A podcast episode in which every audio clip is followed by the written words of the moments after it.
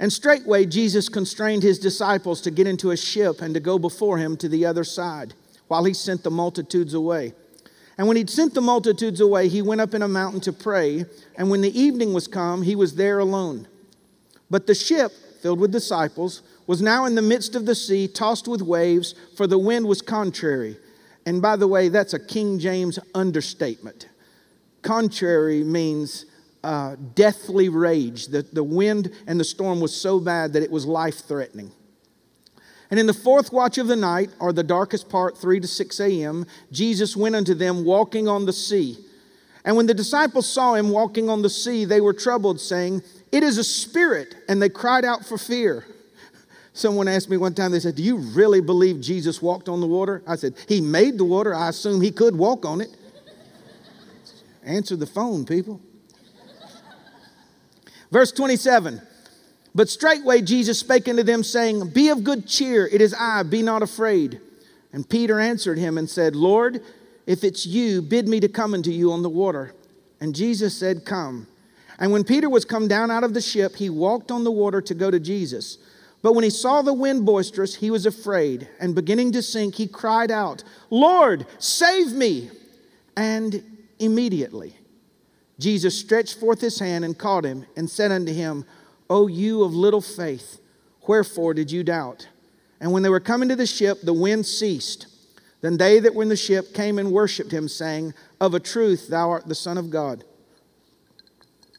In its context, this is a, story of the deity of Jesus Christ, the power of God through the God man Jesus when he was on the earth as a man, all God and all men.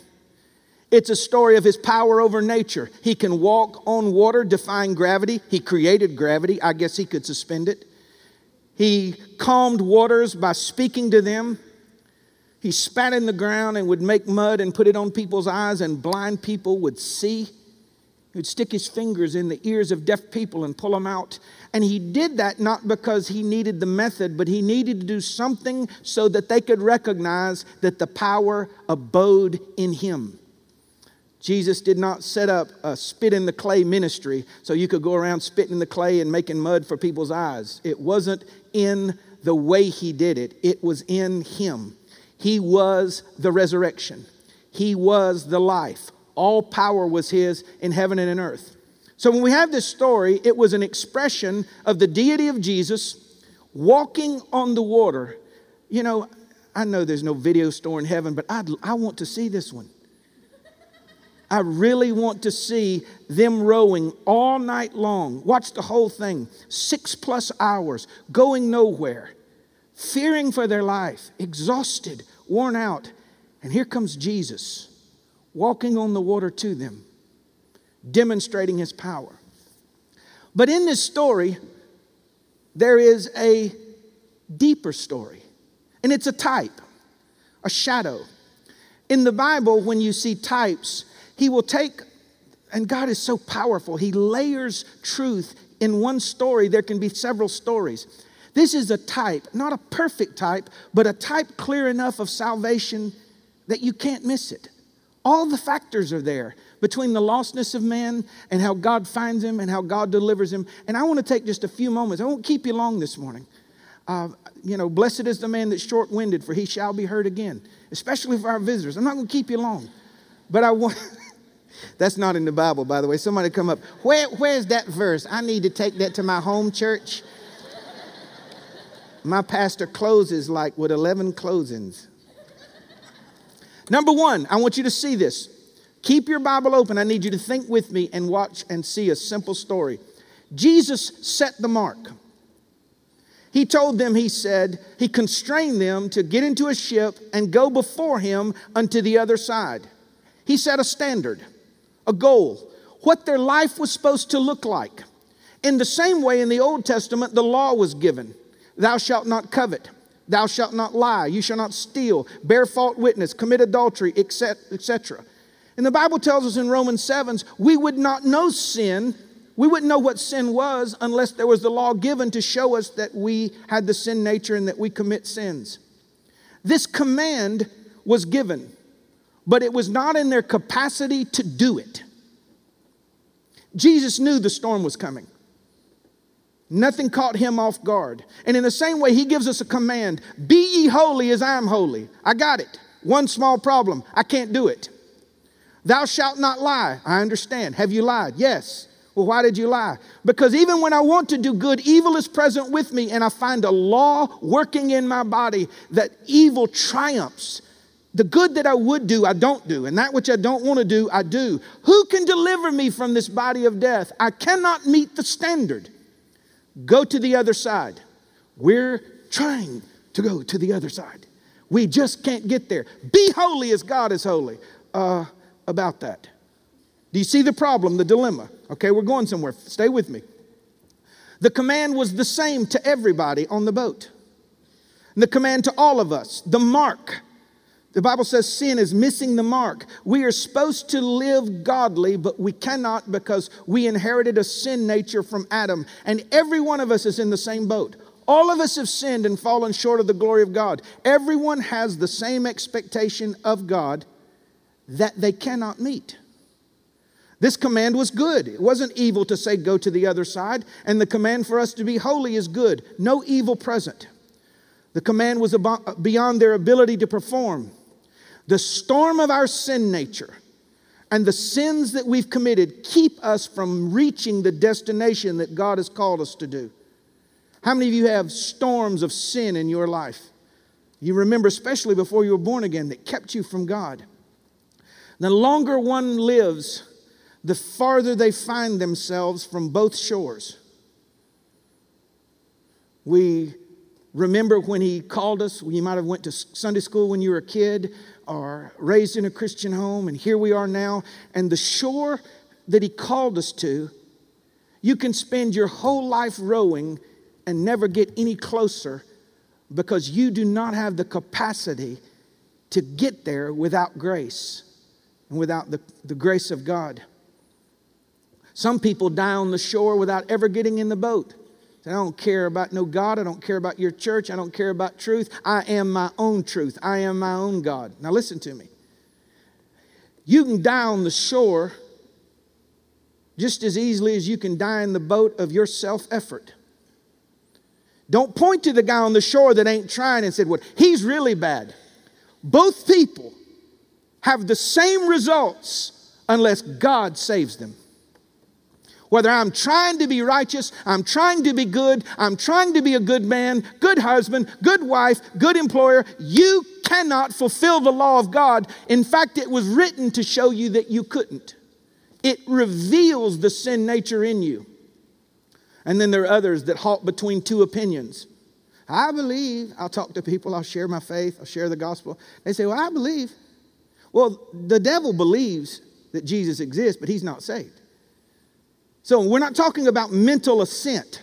We're talking about a firm, relying, exclusive trust in the Lord Jesus alone for the forgiveness of our sins and for the salvation of our souls. Some are convinced but not consecrated moral but not spiritual, changed but not resurrected, mental assent but no spiritual descent that humbles themselves in the sight of the God. They're looking for a code to live by instead of one to die by. They are looking for a code to live by instead of one to die by. Now, if you just cut me off here, this is very discouraging, but you got to wait for the end of this story. The Bible did not show me how to live, it taught me that I didn't. I can't do it.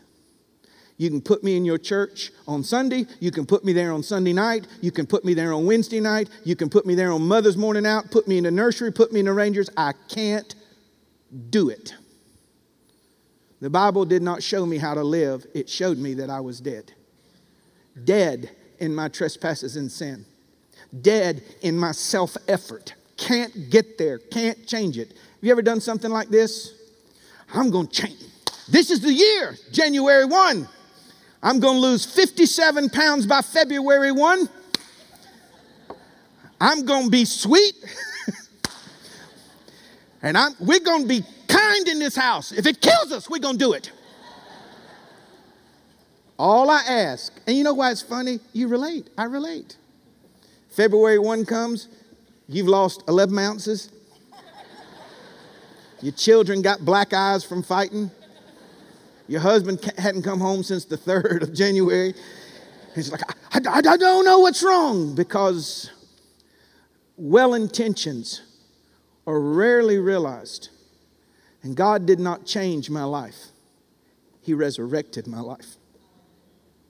He gave me a new one. And the law showed me not how to live, but that I was dead. And only dead people qualify for resurrection. Some of y'all keep turning over new leaves every year. You ain't even got no leaves in your yard left, they're all gone. I, I, I'm not turning over no more. I'm turning it over to Him. So Jesus set a standard. You see it in the story that they could not realize. Go to the other side. Sounds easy enough. Live holy. Uh, about that. Live without sin. About just go to the other side.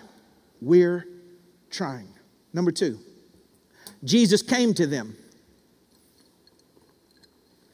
And in the fourth watch of the night, Jesus came to them. They could not make it to him, so he came to them. Romans 5 8 says, But God commendeth his love toward us, in that while we're yet sinners, Christ died for us. All my rowing as a preacher's son, all my rowing of turning and efforts, I could never get to God. So he sends his love to me.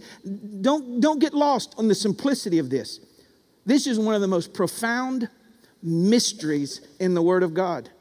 I could not row to where he was, so he came through the womb of a virgin to where I was. He became naked so I could be clothed. He was rejected so that I could be accepted. He suffered without the camp that I might live in heaven, in, in heaven's realm with him. He came to me. I didn't come to him. I was trying. He came to where they were. He came to them personally. He didn't say, Now, okay, this is me on the water, I'm coming, but before I get there, I need you to work out those differences there, and you need to change and get this worked out and figured out, and you need wash, you need to bathe, get squared up. You're not presentable. He came to them like they were, as they were, where they were. And you know, people say, well, God doesn't care about how we look and what we do and all that. Listen, He comes to you just like you are. But if you've met Him, He will not leave you like you are. He will not. Say, what's, what's the one word that would describe post salvation? Change. Change. God is my co pilot. He walks up to your wall and takes a magic marker and he raises it. He says, No, I own the plane. God's the unseen guest at this house. He said, No, I got the title deed to this house. There are going to be some changes up in here. But the entrance, how he approaches you, he doesn't say anything. He doesn't talk about who you're living with. He doesn't talk about what you did last night. He doesn't talk about how you're not living up to the standard that you were raised in. One of the things that haunted me was the preacher's home that I was raised in, and how godly my father was, and how godly my mother was, and I lived like hell. You know what he did? He walked in my hell, in my depression, in my addiction to alcohol and pornography, in, in muddied, soiled, poison, disease. I could not get to him. Oh, I'd pray drunk, but I couldn't get to him. So, what did he do? He came to that campus for me, Mercer University, in the mid to late 80s, and began to find me in the storm of my sinfulness and did not ask me to clean up nothing till I met him. He came to them intentionally and purposefully. He came without an invitation. That's my favorite part of the whole thing. Well, I invited Jesus to go. He don't need your invitation. I hear, I hear them say that. I invited the Lord into my heart. He don't need your invitation. Salvation is not, does not come by the will of man. You don't will it into being. He elects you. He chooses you. He singled your boat out. in the middle of all these boats going under and walked to you and introduced himself to you and chose you before the foundation of the earth was laid. He chose you. He chose Simon. No invitation. And he came to them not just walking on the water, but with power sufficient power, abundant power, excessive power. I'm amazed at the theologians who call themselves Christians that say that this could not have happened and this uh, was added to the manuscripts. There were manuscripts that did not have this, and they've added this story. Let's just just think. Just hey, stop and just think. Can, don't you ever just wish in our nation we could table all of our wisdom and use common sense? Just common sense that's not so common anymore. Now, don't even get me started on the political realm, just common, common sense. If creation is true, with the knowledge that the Hubble telescope and the Bubble telescope and everything that they're sending us, billions of galaxies, billions. Scientists tell us that if every human being on the face of the earth had 150,000 stars each, it would not make up the stars in our galaxy alone. And there are billions of galaxies. And we're finding black holes that I don't even know what all that means, but like you just, it just to infinity times infinity, just space, space, space. And God, according to scripture, if it's true, okay, let's concede, if it's true. The Creator stepped out on nothing. There's nothing. There's no space dust to bump together to make anything. Don't buy into that. Two particles of space dust bumped into each other in the cosmos. Where'd the dust come from? Just we're doing common sense now. Common sense. Blackness. No time. He's eternal. There's no time. He created time for us. So we'd know when to get up and go to work. He created time for us. That's all. He stepped out on nothing and said, Let there be light. An angel said, Get out of here. Do you see this right here? Do I have any problem with him walking on water when he created by his spoken word and all things are upheld by the word of his power? Everything? Not at all. This is just a glimpse into how much power he brought. Can he save a person? He made the person. He sculpted Adam out of some mud and blew breath into this mud man, and he became a living soul. Can he walk on water to save him? He created him in his image, and Adam became a living soul. Jesus set the mark that they couldn't reach, and because they couldn't reach it, he came to them. Number three, Jesus revealed himself to them. He spoke unto them and said, It is I, be not afraid. He revealed himself plainly and in a way they could understand.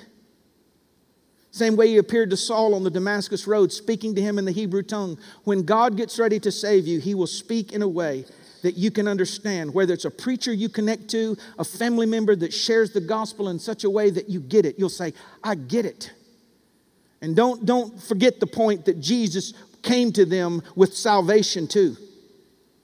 As many as believed on him, to them gave he the power to become the Son of God. He didn't come to Peter and those in the boat to watch them die. And he doesn't send messages out like this today and messages to you about his love for you so that you can die. He comes with power and salvation in his hand. And he reveals himself through the preached word. He reveals himself. He revealed himself to those on the boat, even though he didn't have to, even though they never asked, even though they didn't deserve it, even though they didn't recognize him, even though they were slow to believe. In the previous chapter, they had just witnessed him feed 5,000 men, not counting women and children, with one boy's lunch. Some of you today are so slow to believe, and you've grew up seeing the glory of God in somebody's life. There are parents in this room today that you're not believers. I'm not in judgment of you, or you're backslid, not living right. And you see in your children the glory of God and you're so slow to believe. What 3,206 whippings wouldn't do. Time out. If you added up all the time out, your children were on a restriction six years. and they didn't change. And they received grace, and you've watched it happen. Even though they were slow to believe, He came to them anyway. You know how grace God, grace filled God is? Not only do we not deserve it, we try His last patience, and He comes to us anyway. He came to them even though they went so far as to mistake, mistake him for part of the problem. Jesus comes walking on the water and they said, It's a ghost. Thank you very much. Can you imagine? Thank you. Well, if, if I'm dying in a boat in the middle of a storm, I mean, dying, we're about to go under, boats taking on water, everybody's panicking, you know, they're bringing out their little uh, talismans and just in case we're wrong, doing everything because they're about to go down. And here comes Jesus, and one of them says, It's a ghost. I don't want to see a ghost while I'm going down. That's the last thing you're looking for is an aberration of some dead person or a demon floating on the water. And you know how some of us are wired? We would expect demons to show up before we'd expect God to show up. And they thought the coming of the Lord was the problem. And there are people in this room. I didn't know who would be here today. When the Lord gave me this message this week about you, you think that His coming will cause, it's the problem. Because if He comes and it's going to cause all this change, and you would expect evil before you would expect God, and I believe in my heart He wants me to tell you, He's not the problem, He's the solution. Anyway, moving on. Jesus wooed them drew them. He wooed them with the revelation of his person. He said, Be of good cheer, it is I. He wooed them with words of comfort Be not afraid. I know you're far from shore, but don't be afraid. Yesterday, as I got to this point, I just felt a gripping in my heart. I believe it was the Lord. There are people that are very, very far from shore. They're far from not trying and far from arriving. And they're right in the middle. And the Lord wants you to not be afraid because He's coming for you. He said, I know that you're more sinful than people realize, but don't be afraid.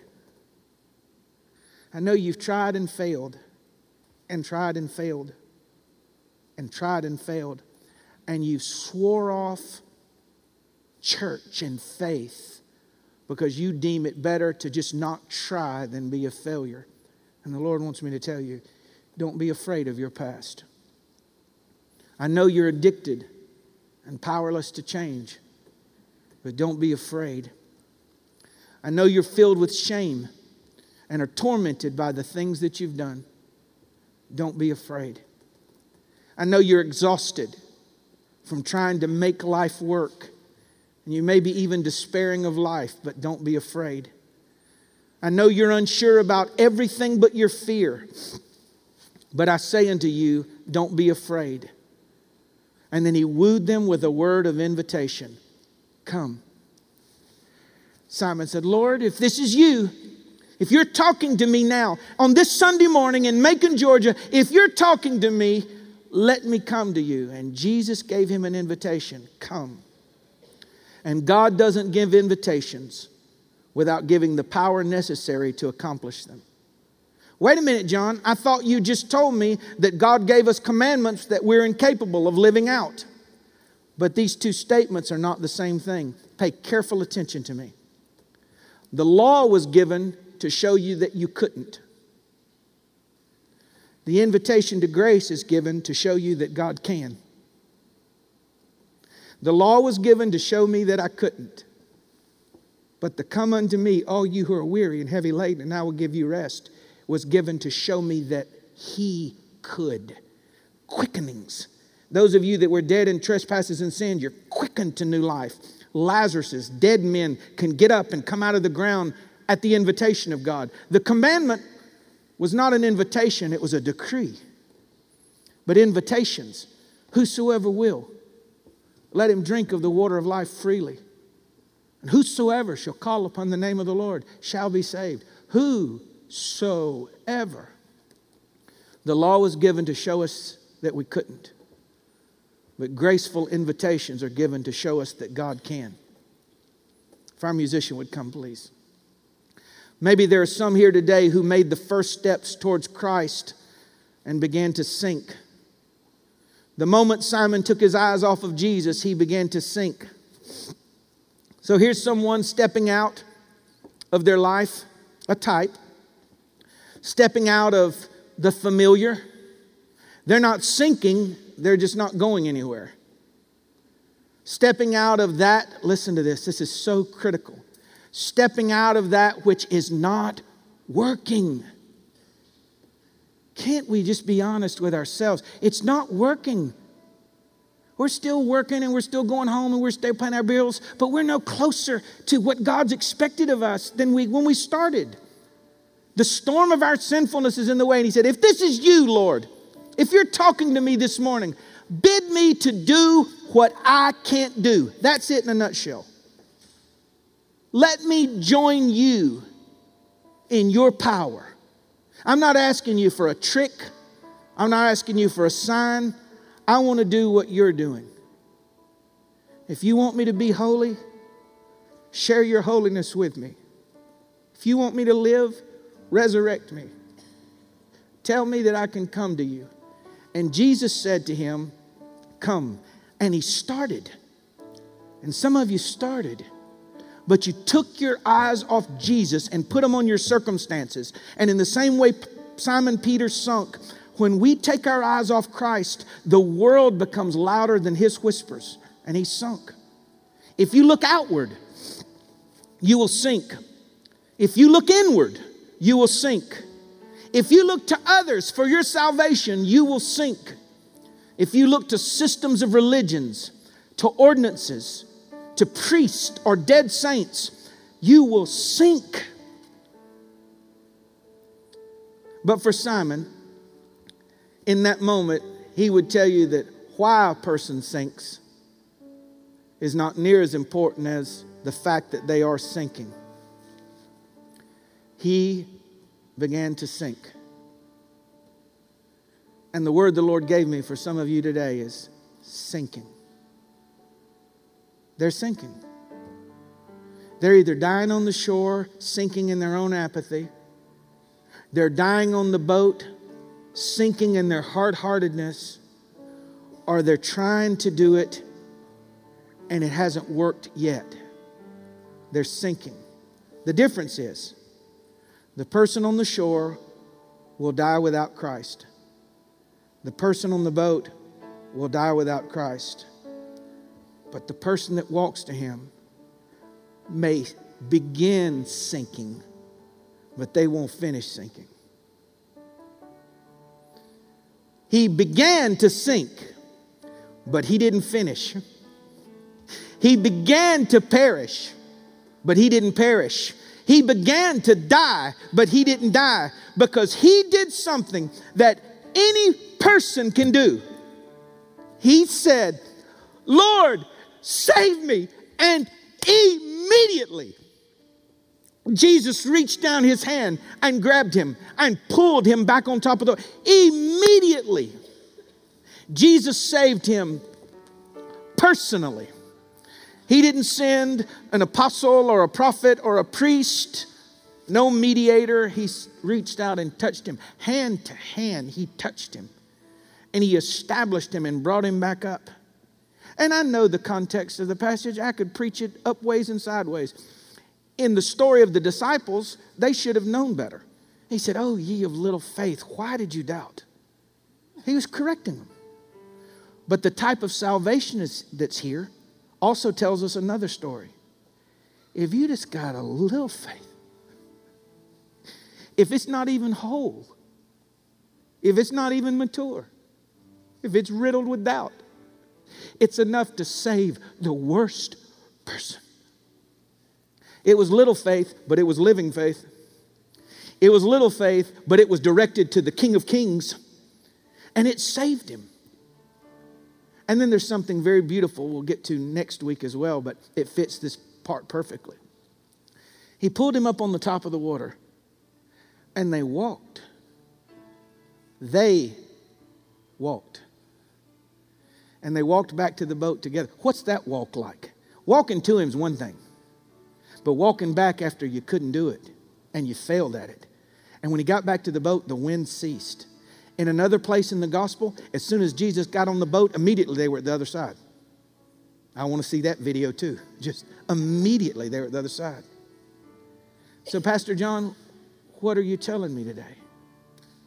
That any effort towards God, whosoever calls on him, no matter how far they have sunk, how fast they're sinking, he saves them. And when Jesus and Simon walked back to the boat, can you imagine this? He holds his hand like I'd walk Kelly up these stairs. He walks him up the little side of the boat, and Simon gets in the boat. He's soaking wet. Everybody else is dry. And they said, Surely you're the Son of God. And they began to worship him. There are people in your life that after they see what God does for you, they're going to worship him. There are people in your life when they see the miraculous change, they're going to worship Jesus. Now, I don't have time to go into this. I'm just going to throw it out there for you to look at and think about. Boat full of worshipers, but one of them worshiped with wet clothes. I believe. I believe that I'm a failure, but you're greater than my failures. I believe that I tried, but you're greater than my trying. I believe that I could do it in my own strength, but you're greater than my own strength. And wet or not, you are the Lord of my life.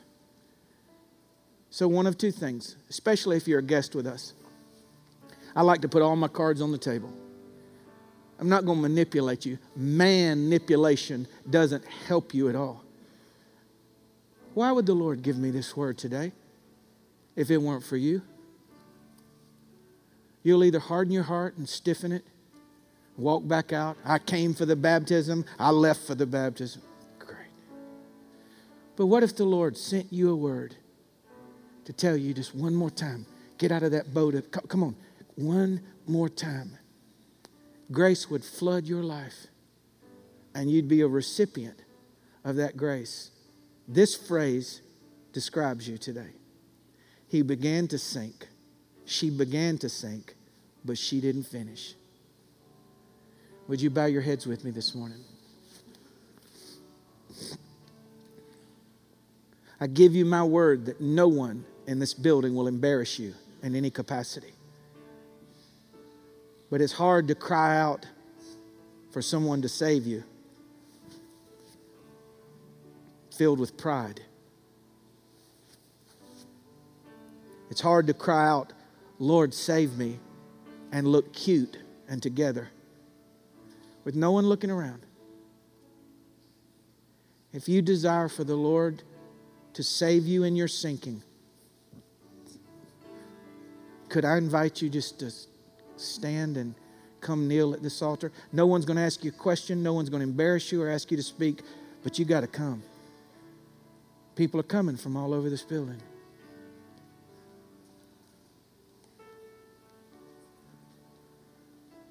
How about that person that's backslid?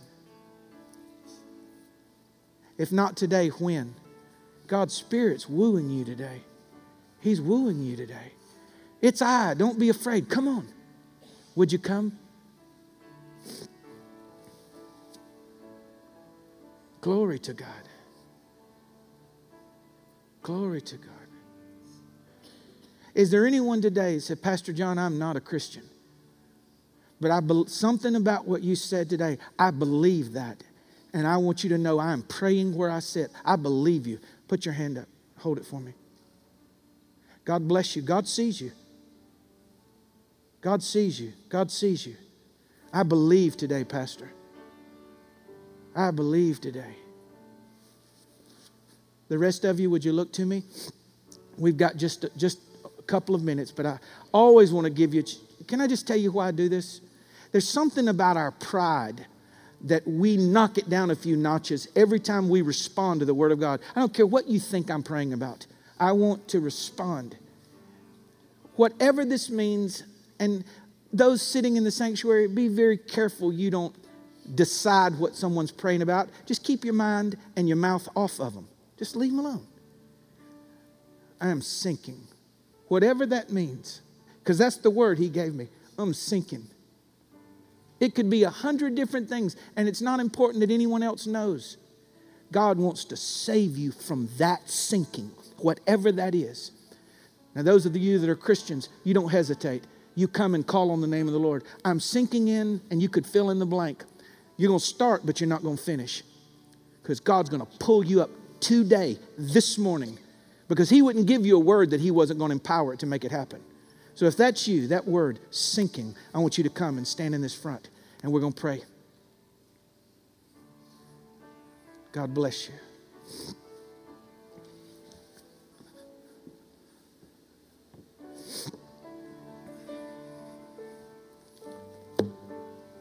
The Lord knows why you're praying. The Lord knows why you're praying today. God bless you. God bless you. Say that to yourself. I began to sink, but I'm not going to finish. Glory to God. This is your word today. Glory to God. Glory to the Lord. Saints, would you come quickly? Ladies with ladies, guys with guys. And just put your hand, don't overpower their prayer. Just, you're not sinking. You're not going to finish. You're not going to finish sinking. God's with you. Come on, come on. You're not going to finish. God won't let you. God won't let you. God won't let you go down. Could I have a gentleman with this man here, please? Praise the Lord. I need a gentleman with this man here, please. Someone come pray. This guy here. God's not going to let you finish. You needed a word and God gave it to you. You began to sink, but you won't finish. Glory to God. Mm, glory to God. Glory to the Lord. Glory to the Lord.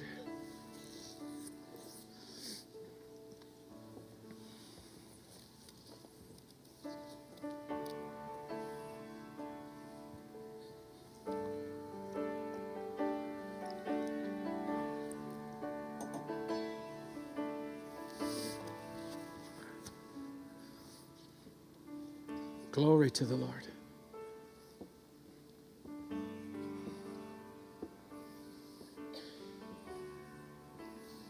Glory.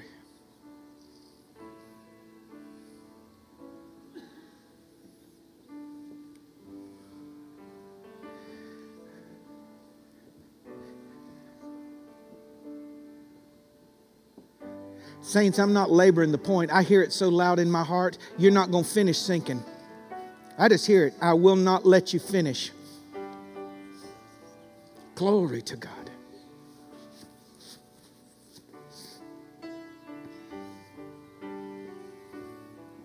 Glory to the Lord.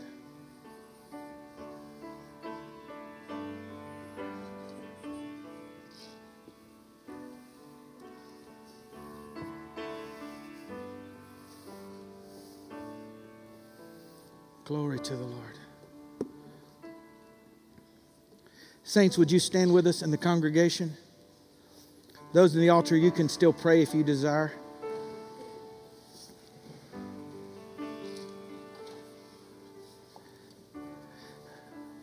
Do you have within your heart the desire or the ability for just one minute to recollect in your mind the times that you began to sink and He didn't let you? And would you just offer Him thanks? Would you do that? Just lift your hands and say, Lord, I want you to know about this thing and tell Him what the thing is. Thank you for not letting me finish sinking, God.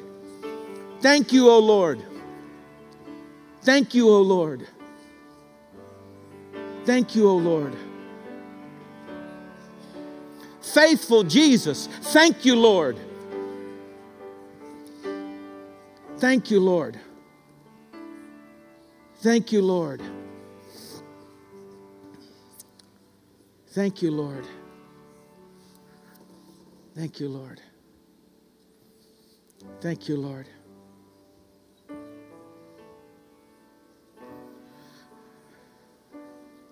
Glory to your name. I'm going to ask my brother Scott Davidson, would you come and dismiss us in prayer? Are we on here?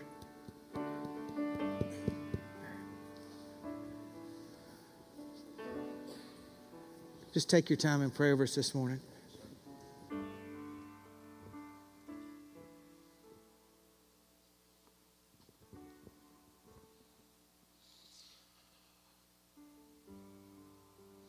Father, first I just want to thank you for all the times you not let us sink in the past, God. And the times when we didn't deserve it, you reached down and pulled us back on top of the water. And God, for every person in this room today, the ones in the front, even the ones who may not have come, just let them know and just let them take away from here today that you're always going to be there to reach down and pull them up. You won't let them sink because you love them. God, I thank you for pulling us up when we don't deserve it. And God, sometimes when we don't even know to ask for it. God, I thank you for walking us back to the boat so that we can show people around us who our Savior is, God.